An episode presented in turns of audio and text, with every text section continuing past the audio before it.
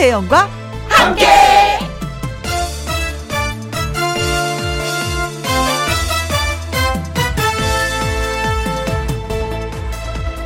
오늘의 제목 있을 때 잘해요. 여행을 떠나봐야 집이 얼마나 편안한 곳인지 알게 됩니다. 넘어져 봐야 달린다는 게 얼마나 멋진 일인지 알고요. 사고를 겪어봐야 안전이라는 것이 무엇인지 알게 됩니다. 그리고 또 한 번은 끙끙 알아봐야 건강의 소중함을 알죠. 또 폭삭 망해봐야 평소 얼마나 행복한지를 알게 됩니다. 그렇게 힘든 일 겪어봐야 내가 얼마나 행복한가를 알게 됩니다. 어쩌면 매일매일 상처럼 주어지는 우리의 하루. 이것이 얼마나 대단한 것인지는 없어 봐야 합니다. 그렇다고 너무 힘든 일을 직접 겪어보라는 소리는 아니고요. 그만큼 소중하니까 잘 지키고 살자라는 얘기입니다. 따지고 보면 모든 것이 다 그렇습니다. 그 자리를 지키고 있을 때 서로 잘 지켜주면서 보듬어 주자고요. 2021년 6월 26일 토요일 김혜영과 함께 출발합니다. KBS 1라디오 매일 오후 2시부터 4시까지 누구랑 함께 김혜영과 함께 2021년 6월 26일 토요일 오늘의 첫 곡은 민혜경의 보고 싶은 얼굴이었습니다. 광고 듣고 와서 다시 또 봬요. 김혜영과 함께 노래 듣고 와서 신성 씨와 사연 창고 문을 열도록 하겠습니다. 7642님의 신청곡이에요. 류지광과 밴드 청담동 8비트와 함께 합니다. 아저씨. 여러분의 그 어떤 이야기라도 이곳에서는 반짝반짝 빛이 납니다. 김혜영과 함께 사연 창고 오픈.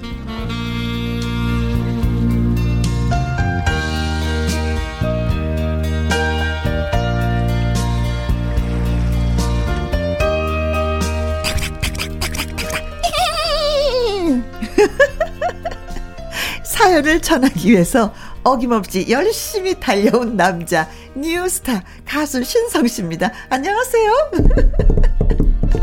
오오오 오, 말 달리는 소리 진짜 들린다.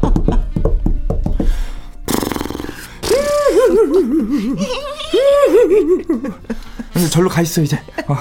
안녕하세요. 오늘도 어김없이 사연을 짊어매고 온 사전남 신성입니다. 네. 반갑습니다. 네, 반갑습니다. 진짜 네. 다양한 것을 타고 오시네요. 기병과 함께. 오늘 좀 말을 해야 되니까 말을 타고 왔죠. 좋아요. 음, 말 타는 재미도 사실은 좀 있긴 있죠. 음. 근데 저는 이제 궁금한 게 네. 뉴스타잖아요. 네. 이 스타분은 일할 때 왜 개인적인 시간이 생겼을 때 그 시간을 어떻게 활용할까? 개인적인 아니, 그, 시간이요? 네, 그게 궁금하긴 해요. 어, 떻게 보내세요? 혼자 굉장히 있... 힘들 때는 어. 집에서 그냥 하루 종일 쉬고요. 어. 뭔가 좀 하고 싶다. 응. 그럴 때는 조금 약간 나몰라 관광, 아, 그러니까 묻지마 관광. 아, 혼자? 그냥 차를 끌고 그냥 막 가요. 아. 어디든 가가지고 어, 풍경 있으면 가서 좀 이렇게 좀 사진도 찍고 어, 어, 어, 어, 네 그리고 또 뭐 맛있는 거 있으면 맛있는 것도 먹고 네, 오고. 네. 음. 그냥 그러고 잠깐의 나만의 시간 좀 힐링을 하는 시간을 가지고 오죠. 네. 근데 하면서도 어.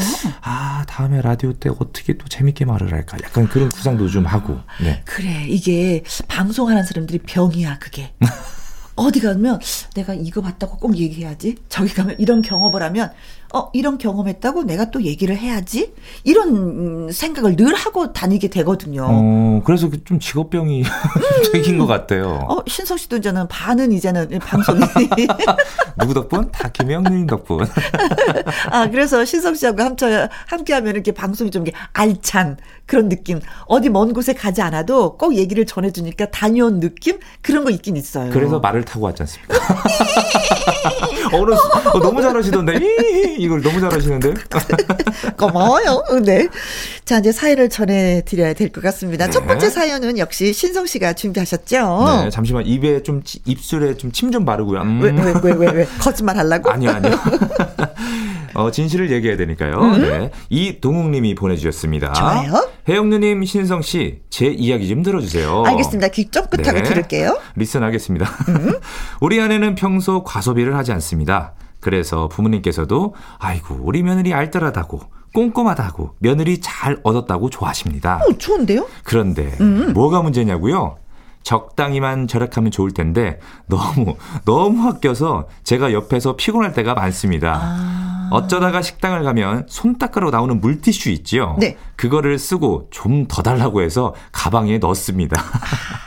카페에 가면 장식으로 나오는 소품들이나 디저트 과자도 주머니에 넣기 바쁩니다. 네. 아우, 여보, 좀 제발 여기서 먹고 좀 끝내. 이렇게 말을 해도 음. 아우, 아꼈다가 집에 가서 먹으면 되지. 이거 좀 더줄 수는 없나? 어, 가서 물어봐야겠다. 아우, 여보, 제발. 내가 더 사줄게. 제발 그러지 마. 어? 어? 아유, 뭐 돈이 남아나? 아깝게 왜? 그냥 음. 좀더 달라고 하면 되지. 내가 갔다 올게. 자기야, 이거 저 너무 맛있다. 더 줘요, 더. 어. 그리고 주말에 마트에 가면 장 보러 가면 꼭 내용물이 많든 적든 유통기한이 짧든 길든 무조건 가격이 저렴한 것으로만 원 플러스 원 제품만 구매를 합니다. 네. 물론 둘 중에 하나만 골라야 한다면 흥청망청 쓰는 아내보다는 절약하는 아내가 더 좋습니다. 당연. 그래도 가끔은 점점점 돈을 따지기보다는 맛있는 거 질이 좋고 제철이고 싱싱한 재료를 샀으면 좋겠다는 생각이 듭니다. 음. 그러려고 돈 버는 거 아닌가요? 아내한테 제 마음을 좀 전해주세요. 오. 어. 이렇게 보내주셨네요. 네. 사실은 이 시간에 아내가 홈쇼핑을 너무 많이 해서 머리가 아파요. 이거 고칠 수 있는 방법은 뭐 없나요? 저희한테 물어보신 분이 몇 분 계셨는데. 저번 사연에 남편. 네. 그때는 좀더 남편분이 그러셨는데. 네네. 근데 거기에 비하면 진짜 어머님이 말씀하신 것처럼 우리 며느리 알뜰하고 꼼꼼하고 진짜 며느리 잘해줬어. 이 진짜 칭찬하고 예. 어, 그럼요. 어, 환영 받을 일이네요. 근데 이제 남편분께서는 약간 이제 그 공공 장소에 갔을 때 음, 음, 음. 이런 걸 자꾸 챙기니까 그렇지. 좀 약간 좀 창피해. 그렇죠. 좀 그게 이런 그게 이제 문제인 거예요. 저도 뭐 네. 유통기한 바로 먹을 거면은 유통기한 이런 거 생각하지 않고 one plus one 사요. 음. 어, 저도 그런 편이에요. 저도 편의점 가면은 one plus one을 보거든요. 네네네. 그게 먼저 시선이 가고 또 그걸 사게 되고 네네네. 어 지금 당장 먹을 건데 뭐 그렇잖아요. 되게 기분이 좋은 게 음. 하나 사잖아요. 띡 띡 할때 네. 어 이거 원 플러스 원 제품입니다. 어 진짜요? 기분 되게 좋은 거예요. 네. 그게. 그리고 사실은 저도 저희도 그 유통업을 해봤거든요. 네네. 네. 그래서 이 유통 기한이 그렇게 지난 거 네. 판매 못하는 거 저희가 이제 집으로 가져오게 되잖아요. 그렇죠. 먹어도 아무 이상이 아, 없어. 지나도. 네네. 어, 그리고 이웃한테 나누잖아. 이웃이 또 너무 좋아해. 되게 좋아하죠. 예. 그냥 먹다가, 어, 날짜 지난. 어, 어. 근데 사실은 살짝 지나도, 네. 예, 상관은 없어서. 상관은 없어요. 어. 그런데 이제 중요한 거는 네. 조금 전에 이제 신성 씨가 말씀하신 것처럼 이거 하나 더 줄 수 없어요? 저거 하나 더 줄 수 없어요? 근데 저는 이 남편은 네. 결정적인 이게 싫은 거야. 음, 그렇죠. 이게 싫은 그렇죠. 거. 어. 이거는 어떤 면에선 어 나는 아끼려고 이래라고 하지만 가게 주인의 입장에서는 아 진상 손님 또 있네. 근데 저는 이 이렇게 사연을, 생각할 네. 수도 있거든. 사연을 보면서 네. 우리 어머니가 떠오르는 거예요. 네. 일단 저희 부모님이 자수성가한 스타일이시거든요. 진짜 없을 때두 어. 분이서 열심히 돈을 절약하고 어. 아끼고 해서 지금의 네. 이렇게 뭐 시골인데 집과 논과 밭을 다 이렇게 일구셨지. 예, 일구셨거든요. 음. 어머니가 딱 그러세요. 마트에 갈 때한 어. 군데 갔다가 둘러보세요. 어. 저기 마트 또 가보자. 가요. 어. 그럼 또 가요. 그럼 또 거기 훑어봐요. 어. 또 다른 마트를 또 가요. 어. 한세 군데? 발품을 파시는구나. 발품이 아니라요. 뭔가 물건 살 때 가격을 다 비교를 하시는 거예요. 제일 싼 데로 가시는 거예요. 그러니까 발품을 팔아서 네, 네. 저렴한 거. 네. 이건 진짜 멋진 거예요. 네, 그렇죠. 어, 권장해야지 되는 거지. 또 옷 사러 가셔도 이쁜 게 있어요. 네. 어머니는 안 입어보시고 일단 이렇게 이렇게 가격표를 보세요. 어, 어. 그러면 비싸면은 나가자. 식당 가셔도 비싸요. 네. 그러면 아 너무 비싸다. 어, 싼거 먹자. 어, 네. 항상 그러셨거든요. 어. 그래서 아버지가 항상 하시는 말씀이 네 엄마 덕분에 우리가 이렇게 먹고 사는 거예요. 음, 궁합이 너무 잘 맞으시네. 네. 그래도 어머니는 이거 하나 더 줘요, 저거 하나 더 줘요, 그러진 않으세요? 어, 물건을 좀 많이 깎으시죠. 어렸을 때는 그게 아 우리 엄마 왜 자꾸 그럴까 옛날에는 정찰제가 예. 아니니까 깎아달라면 네. 또 깎아주셨는데 이제는 뭐 깎아달라고 해도 깎을 수가 없는 상황이잖아요 7만 원짜리를 뭐 4만 원까지 깎으시는 우리 어머니니까 네 근데 저는 그게 지금 들어서 느끼는 게 뭐냐면 어. 와 우리 엄마가 진짜 그 잠깐 저도 그런 있어요. 사셨구나. 예, 어디 가면은 저 이거 좀좀 깎아주시면 안 돼요? 이렇게 저도 좀 DC를 해서 음, 음, 음 사거든요. 음, 음, 그래서 그거 보면서 야 나도 예, 나중에 담지. 결혼할 때 우리 엄마 같은 여자를 만나겠구나 음, 이런 생각이 드는 거예요. 그렇지. 네. 이제 그렇지 않으면 이제는 이상한 거지. 어머니처럼 그렇지 않은 여인이 살면 홈쇼핑에 매료돼서 살면 큰일 나는 거지. 근데 이게, 이게 사실은 네. 없으니까 막 알뜰살뜰 사는 것도 있겠지만 이분은 이제 몸에 배었어. 맞아요. 그 남편분은 일을 하고 돈을 버는 거 아닌가요? 그쵸? 어, 제철 뭐 질 좋고 싱싱한 재료를 샀으면 좋겠다라고 하니까 경제적인 면에서는 이렇게까지는 하지 않아도 그렇죠. 여우짓을 하지 않아도 네. 되는데 여우 여우짓을 조금 하시는 그러니까 거니까 능력이 있으신 어, 거예요. 그렇지. 근데요 남편분 앞으로 10년 후에 음. 집안이 어느 정도가 커지는지 그거를 딱 그때 실감해 보세요. 아, 우리 아내 잘 얻었구나 이런 생각 드실 거예요. 네. 네. 그래도 네. 터주세요, 터주세요. 주면 주는 만큼. 그렇죠. 사실은 거기에서 약간 또 좀 매너거든요. 네, 어, 어, 맞아요. 더 달라고 하는 것보다도 네. 그것만 지키시면은 네. 괜찮을 것 같은데. 아우, 어 진짜 네. 너무 잘 만나셨다. 네, 최고의 아내입니다. 예. 음, 신성 씨도 꼭 이런 분을 만나도록. 네. 네. 자, 최진희 씨 가져가 들려드리겠습니다. 모든 걸 다 서비스로 더 드리고 싶어요. 다음 사연은 제가 소개할게요. 음, 아버님이 따님에게 편지를 보내주신 겁니다. 오, 음, 편지. 네. 오. 따님이 읽어봐야 되는데 제가 아예 읽게 생겼어요. 네. 음. 이 회원님의 편지가 되겠습니다. 꽃, 향기, 예쁨. 이 세상에 얼마나 아름다운 낱말들이 많은지 하지만 미안하게도 구김살이라는 단어를 듣는 순간 못난이 아빠는 어여쁜 우리 딸의 얼굴이 먼저 떠올랐단다. 많이 힘들었지? 타양살이 하며 혼자서 밥해 먹고 공부하는 것만으로도 힘겹고 머리가 아플 일인데 뜻하지 않은 아빠의 부도로 마음까지 다치게 했으니 뇌약볕 아래 아이스크림처럼 녹아내렸을 내 마음을 생각하면 가슴이 시리구나.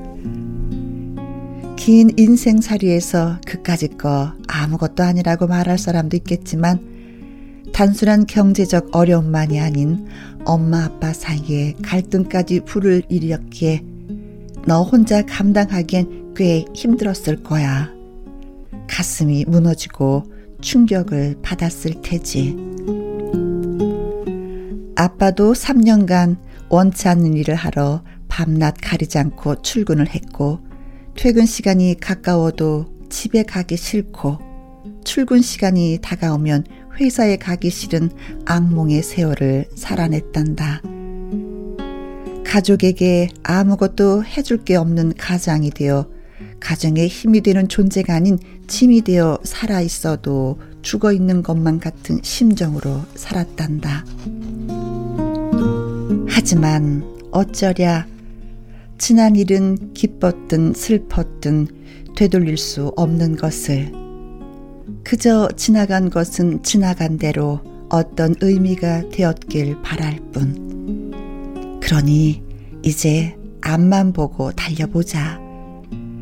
이 아빠도 불철주야 잠을 아껴가며 갈고 닦아 넘어진 바로 그 자리에 다시 일어설 만반의 준비를 갖췄으니 우리 딸의 얼굴에 다시 미소의 꽃이 피어나게 구김살이 쫙 펴지게 제2의 생을 펼쳐 나갈게. 학원 한번 다니지 않고 인터넷 강의만 듣고도 서울의 좋은 대학에 들어갈 정도로 강인한 의지력을 소유한 우리 딸. 구만리 같은 너의 앞길이 한 번뿐인 소중한 너의 인생이 숙제가 아닌 축제가 되길 이 아빠는 오늘도 두 손 모아 기도한다. 사랑한다, 딸아. 아,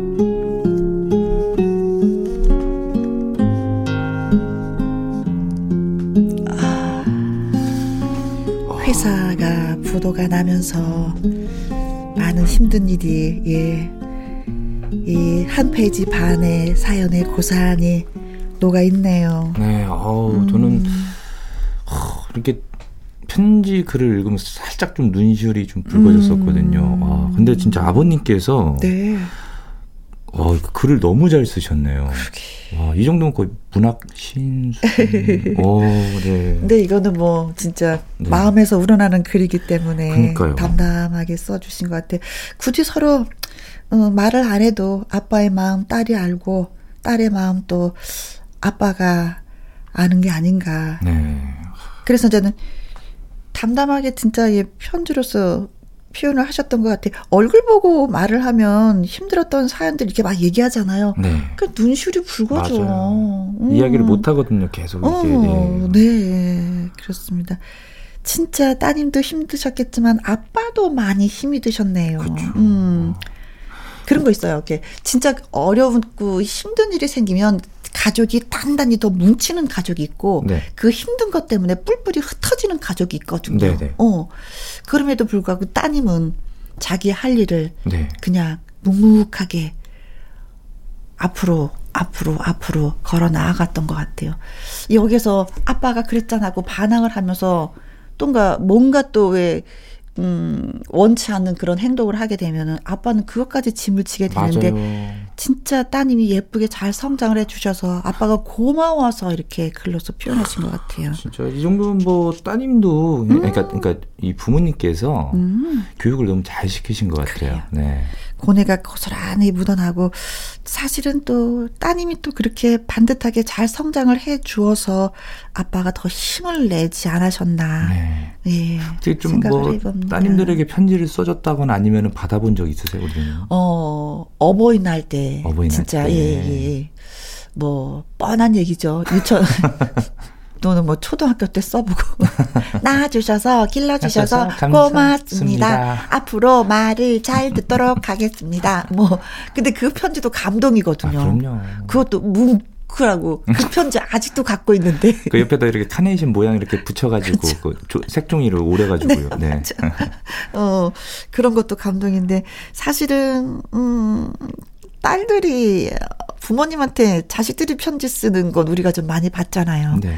네, 아버지가 네. 어, 이렇게 사연을 써주시니까 묵직한 게 목에 가슴이 쿵한 그런 울림이 있네요. 저도 딱 한 번 아버지께서 저에게 편지를 써준 적이 있었어요. 아~ 단한 번도 쓰지 않았다가 딱 한 번 써주셨는데 네. 훈련소에 있을 때 음~ 저는 집에다가 어찌됐든 잘 지내고 훈련 잘 받고 열심히 잘 지내고 있다 걱정 안 하시 안 하셔도 된다 이렇게 보냈는데 음~ 아버지께서 답장하실 줄 몰랐어요 저는. 아~ 그러니까 남들은 막 다 여자친구 뭐 이렇게 막 다 이렇게 오는데 네.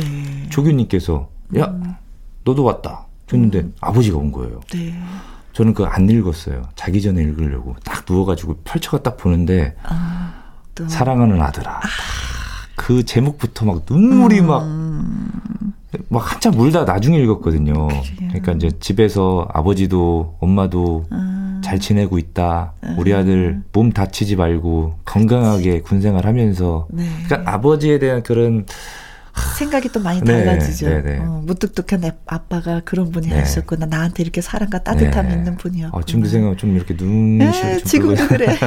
지금도 그래. 네, 내가 어. 그동안 많은 이렇게 효도를 못하고 군대에 들어온 게 너무 이게 후회스러웠던 것 같아요. 그래서 지금 효도 잘하고 있잖아요. 아. 어, 따님이 아마 음, 오늘의 편지를 들으셨다면 많이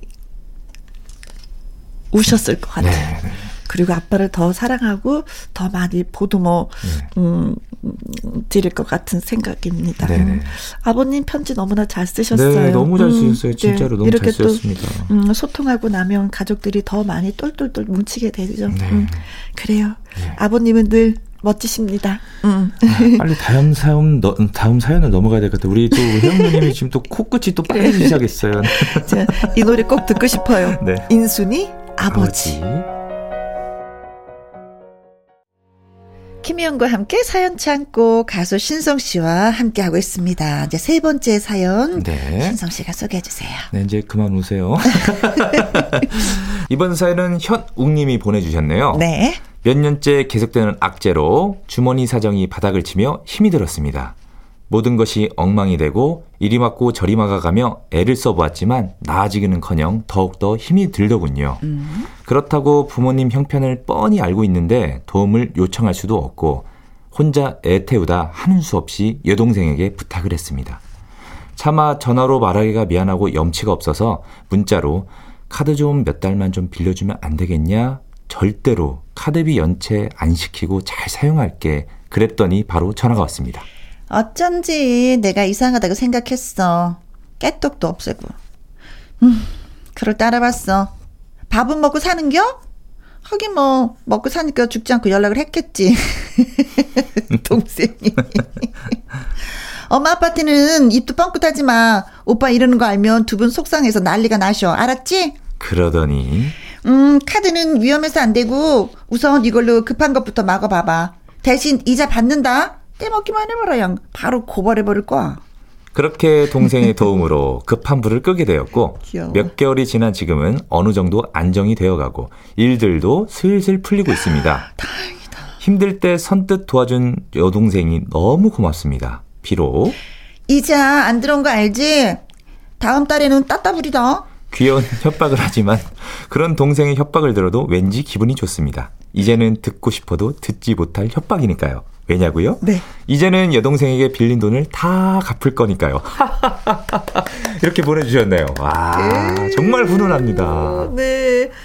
아, 이럴 때 엄마가 여동생을 낳아줘서 안 나왔으면 어쩔 뻔했어요.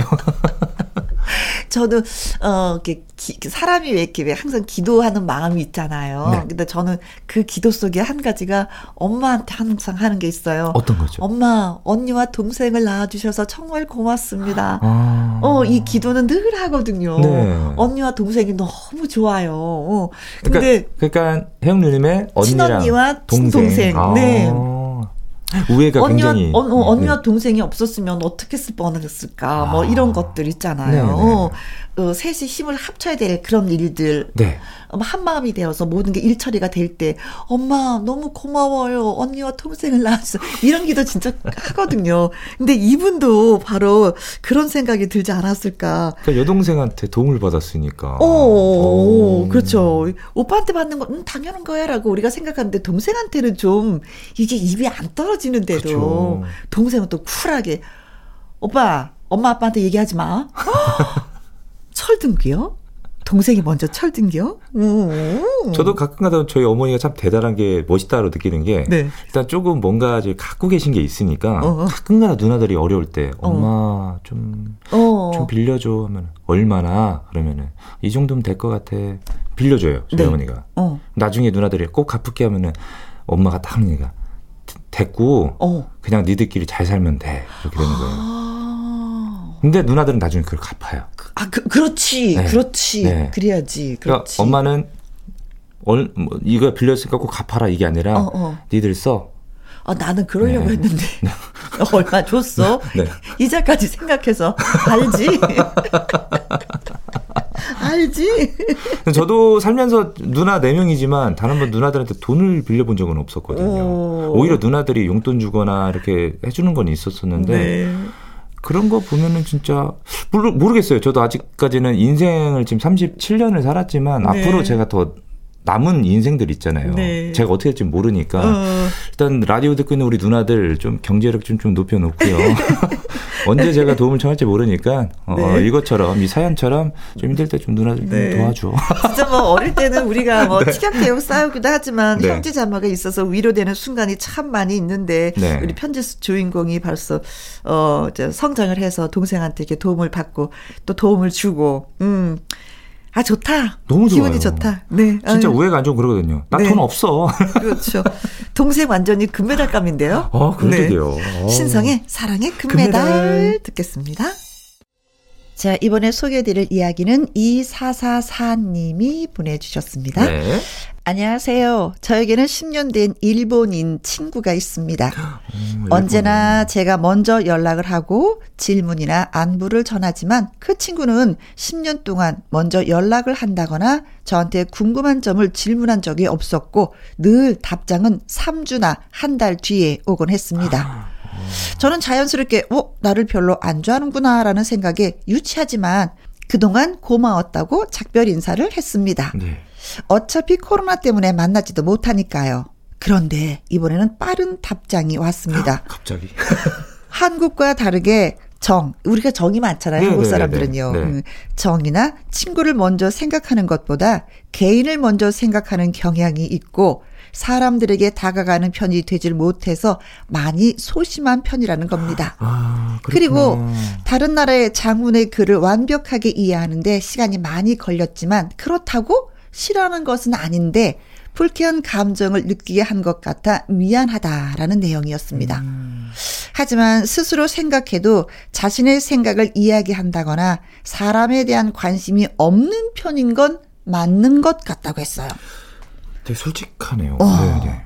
저는 그 답장을 받고 무슨 말을 해야 할지 어느 부분은 이해를 하면서도 자신의 생각을 말하는 것이 익숙하지 않고 누군가와 친밀하게 지내는 걸 그리 편하게 생각하지 않는 사람에게 계속 친구로 교류를 다시 이어가자고 하는 것도 애매한 상황이라 고민이 됩니다. 아, 좀 고민되죠. 네. 특히 그 친구가 사는 일본은 싫어도 싫어하는 티를 내지 않고 우회적으로 말하는 문화가 있다고 하잖아요. 그래서 저는 나한테 작별 인사를 돌려서 하는 것인지 아닌지 이걸 몰라서 더 고민이 됩니다. 굳이 외국인이 아니더라도 친구라 해도 다른 사람과 어떤 사이를 유지하기 위해서는 많이 이해가 필요하다는 것을 느낍니다. 그 친구와 계속 연락을 이어가야 할까요? 다시 한번 노력을 해볼까요? 두 분의 의견은 어떠세요? 오. 근데 네네. 네, 네. 이거는 문화를 이해를 해야지 돼요. 그렇죠. 어. 그 나라의 문화에 대한 네, 문화를 이해하면 그 네. 친구는 썩 괜찮은 친구인데 문화가 다르기 때문에 이걸 이해하지 못하면 어 내가 이만큼 정을 줬는데 너는 왜 정을 안 줘? 음. 난 이만큼 좋아하는데 넌 그래? 근데 그건 우리나라 사람끼리예요. 그게 보상심리거든요. 아, 네. 근데 문화가 다른 데는 그건 아니야. 맞아요. 어떤 면에서는 너무 말을 시키면 어 얘는 왜 이렇게 말을 자꾸 시켜? 왜 이렇게 편지를 자주 해? 이럴 수도 있어요. 음, 일본 친구 있죠. 입장에서는 네. 근데 10년 지기 친구잖아요. 그럼 오래 간 거예요. 10년 동안 계속 그러니까 어떻게 보면은 자주 연락한 게 아니라 그렇죠. 이 네. 이사사님이 더 적극적이었기 때문에 네네네. 이제 10년까지 갈 수가 있었던 건데 네, 네. 저는 계속 괜찮은 것 같은데. 그래요? 근데 전 틀려요. 아, 저는 딱 만났을 때 에너지가 많은 친구들이 굉장히 좋거든요. 음음? 답을 했을 때 바로 답장도 주고 음음. 하는 친구 간혹 그런 경우가 있어요. 답을 했는데도 음 하루가 지나도 연락이 없거나 그러면은 어 나 별로 안 좋아하는구나. 그래서 저도 안 하게 되거든요. 네. 그래서 제가 요즘에 네. 그 여섯 시내 고향 프로에서 수요일 날 네. 그 수상을 하는 그 기성 앤더슨 그 음. 그 덕순이 형 네. 되게 친하게 지내거든요 형님이랑 아. 가끔 가다가 이제 스튜디오 만나면은 에너지가 너무 좋아요 형님 음, 음, 음. 아우 신상 아우 덕순이 형 그 형님이 그야말로, 그, 그야말로 어, 코드가 어, 많네. 너무 잘 맞아요, 둘이. 그러니까 어. 이게 서로 생방이잖아요. 네. 가끔가다 긴장할 때가 있어요. 방송 사고 날까봐 웃겨가지고. 그러니까 형님이 자주 하시는 말씀이 그 저한테 알려준 게 유행어가 어. 조금 될랑말랑 하는데 어. 빨리 nice 이거 있어요. 빨리 어, nice 하는 게 있는데 가끔 가다가 뭐 프로그램이 아니더라도 안부 전화 하거든요. 아우 떡순이 형 그러면 아우 센성 뭐 너무 좋아가지고. 네. 어, 근데 일본인 친구가 사람에 대한 관심이 없는 편인 건 맞다고 네. 또 얘기를 하니까. 일본인 사람들도 다 이렇 다 그렇지는 예, 않을 텐데 이분은 좀 네. 그런 성향인 것 네, 같아요. 네, 네, 네. 성향이 좀 살짝 다르니까. 네. 어, 그렇지. 뭐가 그 손을 내밀면 그 손을 좀 잡아주는 뭐 제스처가 있어야 되는데 그 손까지 잡아주지 않고 고개를 까딱 어허 하면 이게 또 재미는 없죠. 어, 사람 만나는 재미는 없고. 당연하죠. 음. 왜냐면은 예를 들어서 되게 소극적인 사람일 경우는 음. 음. 이건 그냥 제 개인적인 생각입니다. 음. 이게 제가 뭔가를 얘기를 했어요. 근데 답이 없거나 그러면은 네. 나중에 나 너무 이 부분에서 좀 기분이 나빴어. 어, 이러는 어. 걸 밖에 어 내가 실수했구나. 어, 어, 그럼 되게 조심스럽게 되는 음, 거예요. 음, 다음 음, 음, 얘기할 때도 좀 조심스럽게 얘기하게 되고 음, 더군다나 같이 또 소심해질 수도 어. 있고. 근데 일본 사람들 진짜 네. 똑바로지게 얘기를 안 해요. 진짜 그런 거 있어요. 그건 좀 있어요. 어, 어, 어 이거 부탁합니다. 네, 한번 뭐 노력해 보도록 하겠습니다. 다 이거예요. 음. 어, 안 됩니다. 하면 네. 포기를 하는데 노력해 네. 보겠습니다. 다 네. 이런 식이니까. 네네. 자, 고민이 되긴 되는데, 음, 본인이 결정하셔야 되겠네요. 맞아요. 그쵸. 네. 음. 10년 동안 친구 사이였는데, 헤어지는 건 좀 아쉽기도 네, 하다. 아쉽기도 하고, 또 그렇다고 계속 이어가자니, 또 뭔가 뭐. 또 이렇게 막 답 도 늦게 오고, 답답하고, 막 그런 게 있으니까. 그래도 뭐, 일본 친구 한 명은 있어요. 이것도 괜찮을 것 같은데, 가끔 가다 전화하세요. 그럼 가끔 가다 그렇죠. 편지 쓰는 거. 네. 장점은 있습니다. 네. 그 나라의 언어를 배울 수 있다는 장점. 그렇죠. 네, 네, 네. 자, 남궁 옥분의 노래 듣습니다. 에라, 친구야. 친구야. KBS 이라디오 김혜영과 함께 오늘 사연이 소개되셨던 이동욱님, 이혜원님, 현욱님, 이사사님, 피자 교환권 보내드리도록 보내드릴게요. 하겠습니다. 자, 한 주 동안 연예계 소식 정리해보는 연예계 팩트체크 강희룡 기자와 2부에서 또 인사를 드리도록 하겠습니다. 1부 마무리 곡은요, 정다한의 어허야 들려드리면서 2부로 돌아옵니다. 신성씨. 네. 전 또 가야 됩니다. 우리 어, 말, 우리 말 어디 갔지?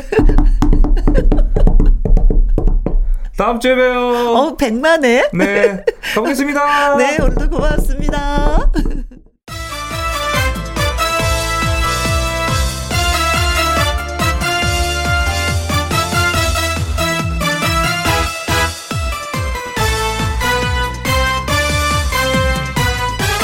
김혜영과 함께. KBS 이라디오 김혜영과 함께 2부 시작했습니다. 강희롱 기자의 연예계 팩트체크의 그 강희롱 기자님을 만나기 전에 노래 한 곡 듣고 오도록 하겠습니다. 편승엽의 사내라서. 김혜영과 함께.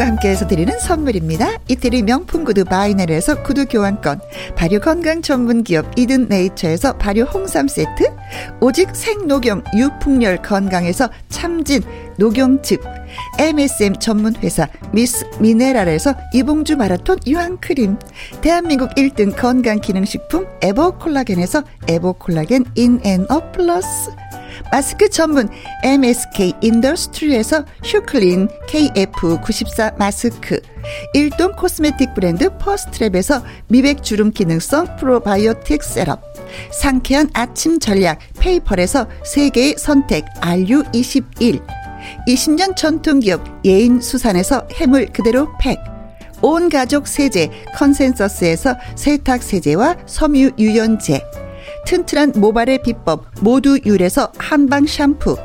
바이오 기술로 만든 화장품 소노스킨에서 초음파 홈케어 세트. 하림 이 닭에서 100% 쌀과 물로만 지은 하림 순수한 밥. 한 접시 행복 일곱 별 간장 게장에서 게장 세트.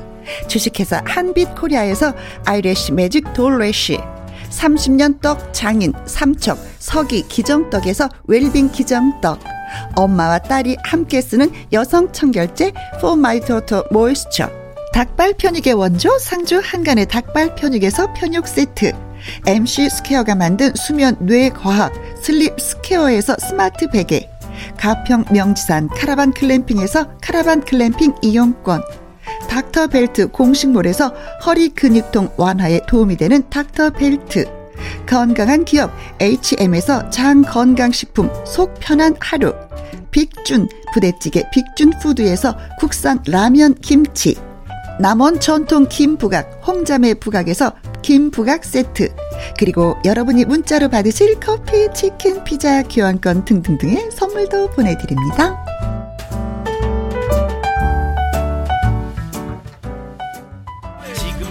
슛 들어갑니다. 영화 한 편 찍으시죠. 엔딩에 키스신 있다 참고하시죠. 그대의 연예인이 되어 항상 즐겁게 해줄게요. 연기와 노래 다양하게 쏟아진 연예가 뉴스 한 번에 딱 정리해 봅니다. 연예계 팩트 체크.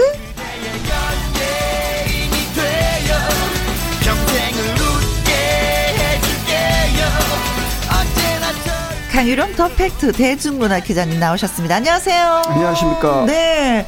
어, 오늘도 뭐 보따리를 많이 들고 오셨습니다. 아, 네, 네. 자, 그 보따리 하나하나 풀어주실 건데, 저희는 또 들어보도록 하겠습니다. 강희론 기자의 연예계 팩트체크.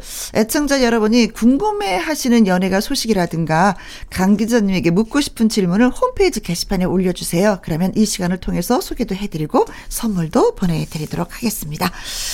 자, 강희론 기자의 연예계 팩트체크. 처음 이야기 나눠볼 주제는 오, 네. 반가운 소식이죠. 콘서트가 네.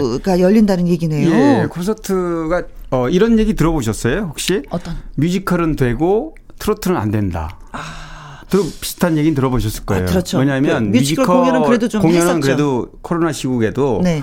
뭐 천 명 이상 음흠. 다 해왔습니다 쭉. 네. 그런데 트로트 공연, 그러니까 어, 대중 가수 공연은 제한이 돼 있어서 음. 100명 미만으로 거의 못한 거죠. 그렇죠. 근데 지난 주에 이제 처음으로 김연자 공연, 미스터 트롯 공연이 처음 시작이 됐고요. 네. 어 이제 정부가 방침을 좀 바꿨어요. 왜냐하면 음. 어, 같은 대중들이 모이는 곳인데, 네. 뭐, 이게 이제 명분은 뭐, 명분이라기보다는 이유가 있습니다. 뭐냐면 뮤지컬 공연은 조용히 앉아서 관람만 하고, 네. 대중 콘서트는 뭐 함성도 지르고, 뭐, 따라 부르고. 이제, 예, 이런 음. 차이가 있다는 건데, 실제로 작년에 미스터 트롯 공연 때도, 어, 안내를 미리 코로나 때 안내를 네. 하면 아무도 일어서서 네. 어뭐 소리를 지르고 마스크를 벗거나 이런 일이 없어요. 실제로. 저도 공연장에 한 번 저는 인사 때문에 이제 간 적이 네. 있었는데 네, 네. 자리 한 자리에서 다 건너뛰고 네, 네, 마스크하고 환호하지 마시고 노래 따라 부르지 마시고 박수만 가능합니다. 그렇죠. 다 열 체크하고 손 소독하고. 음. 맞습니다. 음, 그래서 작년 하반기부터 어 미스터 트롯 공연이 중단이 됐지만 그 전까지는 쭉 했단 말이에요. 음흠. 거의 한 7, 8개월 동안. 공연장에서 어, 코로나 확진자가 나온 사람이 한 명도 없어요. 왜냐하면 그렇게 철저하게 방역 수칙을 지켰기 때문인데요. 네. 그리고 어, 팬 여러분들이 내가 열이 있다 싶으면 가지 않으시더라고요. 아, 그럼요. 가지 않으시더라고요. 네. 그리고 또 마스크만 철저히 이렇게 음. 다 껴도 음. 어 사실 이 부분은 큰 문제가 없는 겁니다. 그런데 어쨌든 그래도 돌다리도 두드려가라는 혹시라도 네. 뭐 이런 의미로 이제 정부에서 그런 방침을 정했다가 이제 7월부터는 어 4천 명까지 확대하는 어 변화를 이제 주게 됐습니다. 네. 그래서 어 지금 뭐 거리두기 뛰기로 지금도 이제 시작을 했지만 음? 어 7월 8월 되면은 굉장히 확대가 될 것 같고요. 네. 어 벌써 그래서 미스트롯 공연도 이제 7월부터 네. 예고돼 있고요. 나훈아 씨도 이제 콘서트를 하겠다고 어, 발표했습니다. 남진 씨도 네, 남진 씨도 7월에 있고 네. 7월에 공연이 많이 이제 재개가 됩니다. 씨도. 김연자 씨도 공연을 했고요. 네. 네. 그 자리는 제가 갔어요, 지난주에. 아, 그러셨어요? 네, 그래서 가봤더니 어, 성남 아트 센터에서 가졌는데 네. 어, 두 차례에 걸쳐서 한 1000명 정도, 2000명 정도 관람을 했는데요.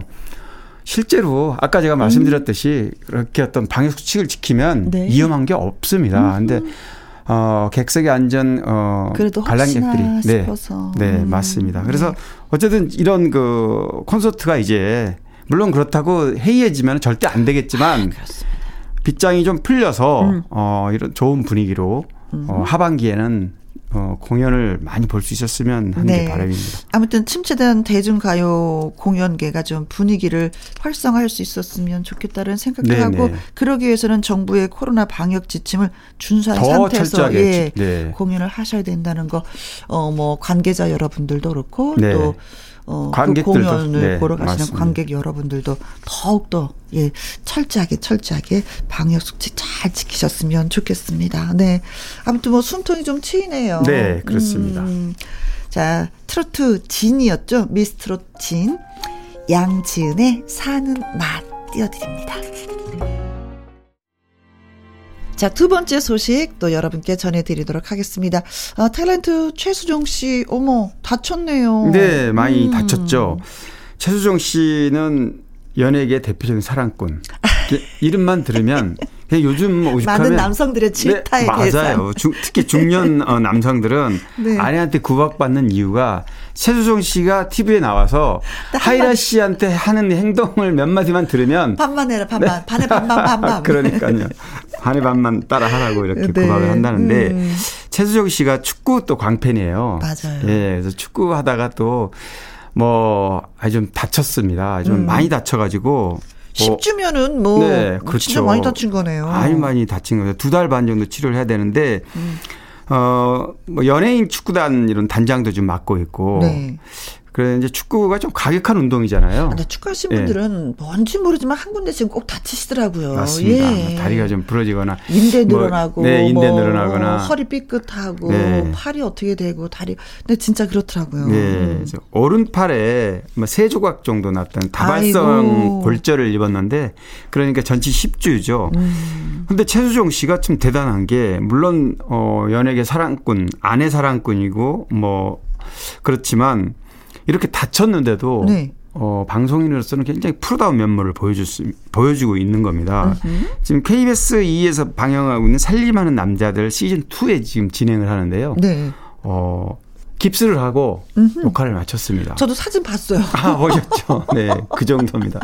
옆에 하이라시 앉아 있고 깁스하고 네, 네, 있는 네. 그 사진을 봤는데 아유. 사실 뭐 다친 내용을 이제 본인이 알리지는 않았어요. 근데 일주일 지나서 음. 같이 운동했던 사람들 사이에서 나와서 이제 얘기가 음. 흘러나왔는데 네.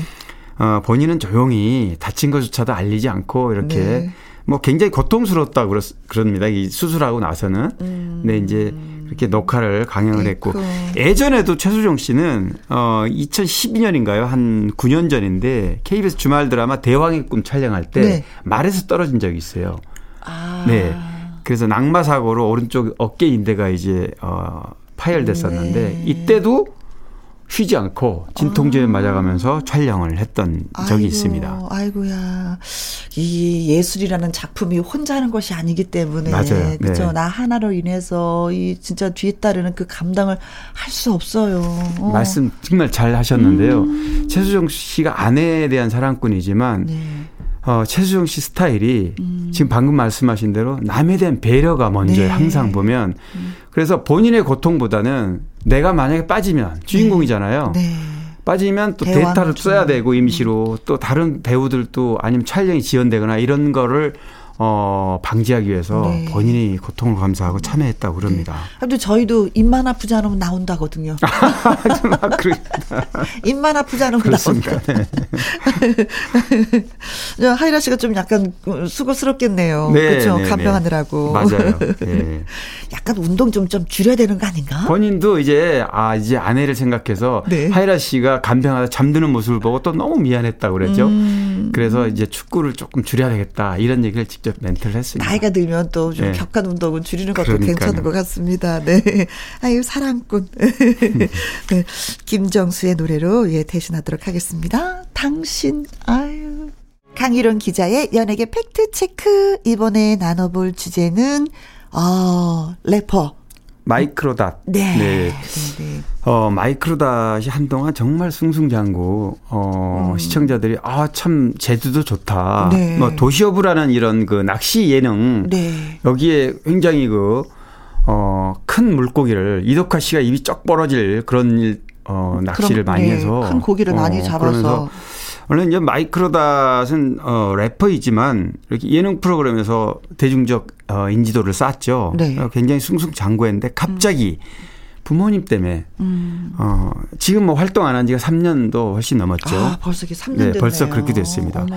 그 부모님이시죠. 아버지 신모 씨, 어머니 김모 씨가 그러니까 음. 마이크로닷이 아주 어렸을 때입니다. 아주 어렸을 때 90년부터 98년까지 충북 제철에서 젖소 농장을 하다가 네.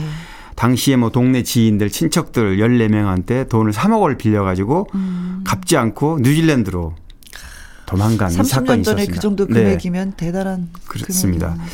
그러니까 사실 어 굉장히 대중들로부터 많은 음. 지탄을 받을 만한 일이죠. 네. 그러니까 힘들게 어 다들 힘든 상황에서 이거를 어 돈을 갚지 않고 그냥 갔다는 거는 네. 그런데 이 사실은 어 마이크로닷이 유명해지다 보니까 이런 일이 그렇지. 과거가 밝혀진 겁니다, 사실은요. 맞아요.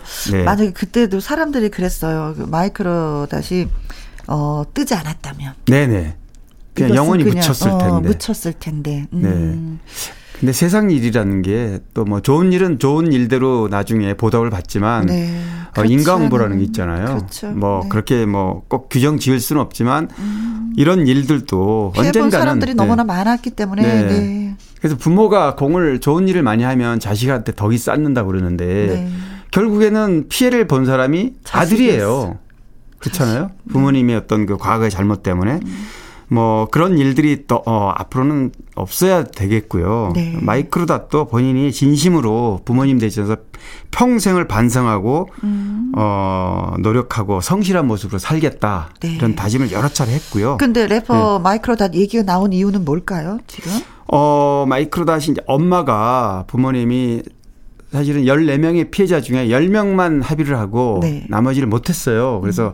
실형을 살았습니다. 음흠. 아버지는 3년, 어머니는 1년. 네. 최근에 이제 모두 형기를 마쳤다고 그러죠. 아. 네. 그래서 이제 만기 출소. 네, 만기 출소하고 이제 뉴질랜드로 사실 뭐 형식은 음. 추방 형태로 범죄자니까 네네네. 네, 네. 이렇게 해서 이제 떠났는데 마이크로닷은 한국에 남아서 어 음악 활동을 계속 하기로 본인도 음. 그리고 어 대중에게 방금 말씀드렸듯이 깊은 사과를 네, 네 드리고 네, 또뭐 시간이 말해주겠지만 음. 이런 진정한 그 반성의 모습을 보여준다면 또 대중도 언젠가는 네, 네, 어, 받아들여주지 않을까.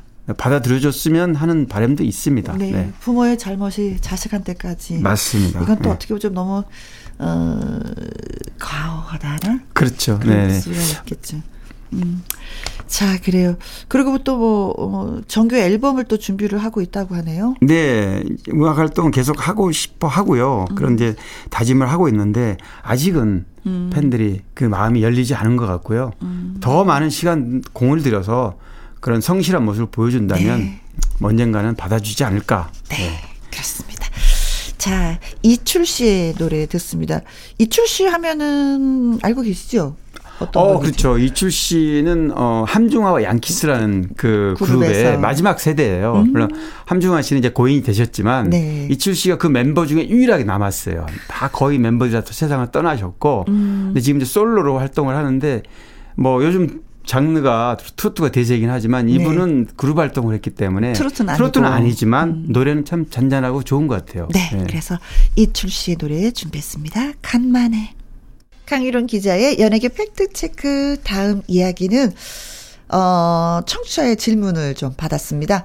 배우 조윤희 씨의 근황이 궁금합니다. 아이랑 잘 지내고 있나요? 하면서 청취자 1203님이 질문을 하셨는데, 아이고. 네, 잘 지내고 있습니다. 네. 아이하고. 네. 아마 이 청취자분이 이제 조윤희 씨에 대한 근황을 좀 알고 있는 것 같아요. 음, 아이에 아이 대해서 있는 거 보니까. 거 보니까. 어, 아시다시피 조윤희 씨는 배우 이동건과 결혼했다가 음. 3년 만에 이제 이혼을 했는데 작년에 이혼했습니다. 네. 아들, 아니, 딸. 아, 딸. 어, 딸을 하나 남기고 이제 이혼을 했는데 음. 뭐 이혼이야 뭐 일상이고 다반사라서 그쵸, 뭐. 그 사연까지는 얘기할 수 없지만 네, 네, 어쨌든 조윤희 씨 어, 아주 행복하게 새 출발했다가 음. 이혼이란 어, 이혼을 하면서 좀 아픔을 겪었습니다. 그리고 음. 한 1년간 거의 활동을 하지 않았고요. 네. 어, 다음 달 9일 날 이제 방송에 뭐 육아 형태로 예. 예. 아, 따님하고 같이 동반 출연을 맞아요, 한다는 맞아. 기사는 네. 네, 접했어요. 내가 키운다 이런 응. 프로그램인데 조현희 씨가 이제 돌싱이 됐잖아요. 네. 근데 씩씩하게 딸과의 음. 일상을 이제 보여주는 그런 어, 프로그램이에요. 그렇죠. 어, 사실은 뭐 엄마가 또는 아빠가 혼자 아이들 키우는 사람들이 얼마나 많아요. 네, 그런 그렇죠. 프로 보면서 네. 어, 많이 또 좀 힘을 얻었으면 좋겠습니다. 근데 엄마 아빠를 닮아서 그런지 따님이 아이고 너무 사랑스럽고 막 사진 한 장 한 장에 애교가 찰찰찰찰찰찰 넘치더라고요. 네. 그래서 밖에 나가서 힘들게 일하도 그 따님이 딱 얼굴 보고 엄마라는 그 소리 들으면 힘이 나지 않을까 예. 생각했어요. 어, 딸이 다섯 살 이로아 양인데 네. 어 2017년에 결혼해서 3개월 만에 출산을 했습니다. 음. 그러니까 2017년이니까 만 4년쯤 됐는데 지금 네. 우리 나이로는 보통 5살 이렇게 얘기하잖아요. 그렇죠. 아직 한참 예쁠 때인데요. 음. 이제 그런 어 딸과 이렇게 알콩달콩 이렇게 음. 사는 모습을 이제 TV에서 보여준다 그러니까 네. 아무리 청취자분께서 이 프로그램을 보시면 음. 아마 지금 최근에 근황을 아시지 않을까. 보다. 네네. 네네. 자, 그리고 청춘 매력 강수진님, 요즘 뭐 하시나요? 하면서 청취자 1354님이 또 물어오셨네요. 얼마 전까지만 해도 저 네. 라디오 DJ를. 네, 네, 네. 네. 했었는데 저는 마지막 방송을 들었거든요. 아, 그래요? 어, 하차입니다. 네. 그래서 어, 왜 이렇게 하차를 하나? 음, 진행 진짜 음. 잘하고 있었는데 했더니 따님 때문에. 네, 맞아요. 네. 어, 강수지 씨는 뭐 계속해서 활동을 해왔기 때문에 음, 네, 뭐 네, 이렇게 네. 얼굴을 TV에서 계속 봤고 말씀하시듯 음. 라디오에서 청취자분들 계속 만나왔기 때문에요. 강수지 씨가 어, 강수 씨 그럼 딱 떠오르는 분이 김국진 아니겠습니까? 그렇죠. 김국진 씨하고 어, 뭐 불타는 청춘이라는 이런 프로그램에서 만나서 어. 거기서 어, 사랑을 싹 틔워서 네. 결혼까지 가, 이제 네. 가서 제2의 가정 생활을 너무 행복하게 꾸리고 있기 때문인데 네. 어, 강수 씨는 81년에 가족하고 어. 미국으로 이민을 갔다가 네. 어, 85년에 어 KBS 아 KBC라는 그 뉴욕 한인 방송이 있습니다. 네. 여기에서 가스펠 밴드로 활동하다가 MBC 대학가요제로 음, 출전했습니다. 미주. 그래서 이제 그렇게 해서 연예계 이제 가수로 활동하게 됐는데요. 어, 뭐, 돌아와 가지고, 다시 90년에 돌아와서 브라프디 향기로 활약에 복귀를 했고, 음. 이후로 계속 활동을 하다가, 네. 다시 제2의 지금 아까 말이 좀 바뀌었는데 삶을 사는 게 바로 김국진 씨하고 이렇게 다시 어 네. 만나면서 아 진짜 행복해 보여요. 네. 웃음이 떠나지 않고. 네. 강수지 씨, 김국진 씨그 결혼 기사를 누가 썼는지 혹시 아십니까? 강희론 기자님. 네, 제가 두 분을 만나겠습니다. 왜냐면 두 분이서 이 프로그램에 출연을 3년간 시청자들 네. 깜짝같이 속이고 불타는 청춘에서 이미 시청자들 눈빛을 다 알고 있는데 음. 음. 절대 아니라고 그랬거든요. 네. 제가 아주 어, 어. 잠입 아주 밀착 취재로 어, 어. 두 사람이 마음속에 있는 걸 꺼집어내서 어? 결혼으로 성사가 한 음. 좀 야, 일이 있습니다. 네. 어, 따님이 프랑스 유학을 간다고. 네네, 네, 네. 음. 참. 그리고 얼마 전에 계속해서 보니까 그, 그 유튜브? 예. 네네. 네. 살림살이 뭐 꿀팁 같은 거 많이 공유하면서 또 이 알콩달콩 예쁘게 사는 모습도 또 비춰주시더라고요. 네. 음. 그 따님이 지금 뭐 유학 간다고 지금 소식을 전했는데 음. 사실 김국진 씨하고 연애할 때, 어, 재혼이기 때문에 음. 김국진 씨가 가장 어려웠던 사람이 바로 딸이었는데 음, 음, 음. 딸이 어, 두 사람을 음. 아주 흔쾌히 음. 엄마의 행복을 위해서 김국진 아저씨를 정말 마음으로 품어주고 김국진이 그런 부분에서 얘기를 했거든요. 네, 네. 그래서 결혼에 큰 무리가 없었다 이렇게 얘기를 한 적이 있습니다. 그래요. 그래요. 그게 또 가족이 되려면 또 그렇게 또 그럼요. 아이들이 네. 어, 다 긍정적으로 또 생각을 해 주더라고요. 그렇습니다. 네. 자, 강수지의 노래 들어야죠. 보랏빛 향기. 나의 히트곡, 나의 인생곡, 가수의 근원과 함께 히트곡 당시 비하인드 사연 또 들어보는 시간이 됐습니다. 짜잔, 짠, 짠, 짠. 그래서 오늘의 주인공은 남진. 네, 남진, 남진 씨입니다. 아, 남진, 네. 오라버니. 어, 네, 오라버니. 오라버니. 네. 영원한 젊은 오빠. 그렇죠. 네. 그렇죠. 네. 어, 제가 지난주에, 어, 우리 남진, 뭐, 형님이죠. 저한테 형님 뻘인데, 큰형님 뻘인데, 네. 같이 이제 골프를 했어요. 아~ 네, 네, 필드에서, 어, 제가 작년에도 한 두 번 운동을 한 적이 있는데, 네. 이제 1년 만에 운동을 하면서 제가 느낀 게 있어요. 어떤 걸? 남진 씨가 70대 후반이에요. 네, 맞아요. 근데 작년만 해도 어, 드라이버를 치면 뭐 네. 150m 언저리 아주 음. 거리가 안 나는 거죠. 남자에 비하면. 아, 그런 거예요? 음. 올해 한 200m쯤 나가더라고요. 아, 도대체 200m면 더 나간 거네요? 아, 그럼요. 한 50m 더 나가는데 오. 이런 비결이 있습니까 했더니 어, 이렇게 이 나이에도 계속해서 노래를 부르고 음. 팬들과 만나고 음. 자신도 모르게 엔돌핀이 솟아나는 것 같다. 그게 건강에도 그래서 아. 물론 뭐 근력 운동을 본인이 한다고는 하지만 네. 사실 어, 드라이버가 골프 하시는 분들은 알겠지만 200m, 젊은 사람도 나가보면 200m 정도밖에 안 돼요. 네네네. 굉장히 멀리 치는 거죠.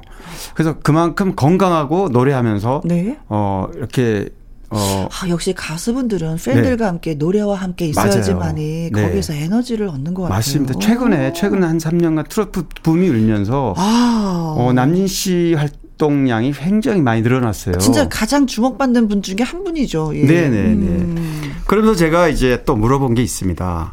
혹시 많은 히트곡 정말 어 66년에 데뷔해서 네. 엄청나게 많은 히트곡을 내셨는데 음. 인생곡이 뭡니까? 이렇게 물어봤어요. 저는 제가 첫 히트곡 울려고 내가 왔나예요. 네. 남진 씨의 첫 히트곡. 네. 근데 대부분의 가수들은 첫 히트곡을 인생곡이라고 꼽아요. 네. 그리고도 뭐 가슴 아프게 뭐 음. 미워도 다시 한번 수많은 전설적인 히트곡이 많기 때문에 네. 궁금했는데 님과 함께라고 얘기를 하더라고요. 아.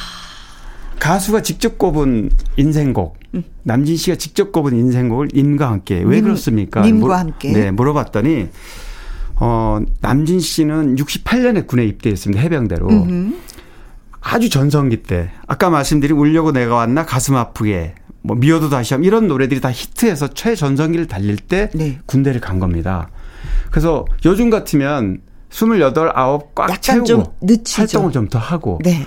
근데 어 당시에는 그런 분위기도 아니었을 뿐더러 음. 기왕에 군대 갈 거면 화끈하게 남자답게 군대 생활 하자. 월남전에 참전. 월남전에도 참전했잖아요. 예, 지금 베트남. 네. 네. 지금으로 친다면 뭐 최전방 전선이라고 그렇죠. 할수 있고요.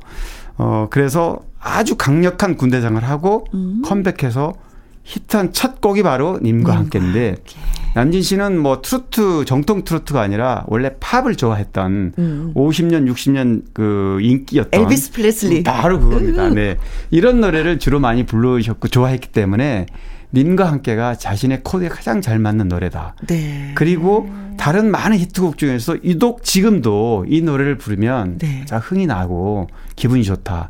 이래서 내 인생곡은 님과 함께입니다. 이 님과 함께는요, 제가 초등학교 때 배웠어요. 국민학교 시절에. 아, 네 네 네. 가요를 처음 안 노래가 님과 함께. 님과 함께. 네. 어, 어느 분야 어떤 그 왜그 그 연령층의 노래가 아니라 전 국민의 가요였었던 것 같아요. 그렇죠. 그러니까 국민 가요로 국민 학생들까지도 네. 다 불렀던 그렇죠. 저희가 기억에 나는 게 소풍을 가는데 학교에서 단체로 소풍 갈 때 이 노래를 부르면서 갔어요. 네.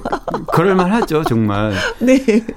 이 노래가 이제 군 전역하고 첫 72년에 히트했는데 네. 지금이 어 2021년이니까 50년 된 거예요. 됐는데도. 50년째 변함없이 방송에 틀어지면은 네. 아 이렇게 온 국민이 기억에 음. 떠올릴 수 있는 노래가 된 겁니다. 네네네네네. 네, 네, 네, 어 그렇죠.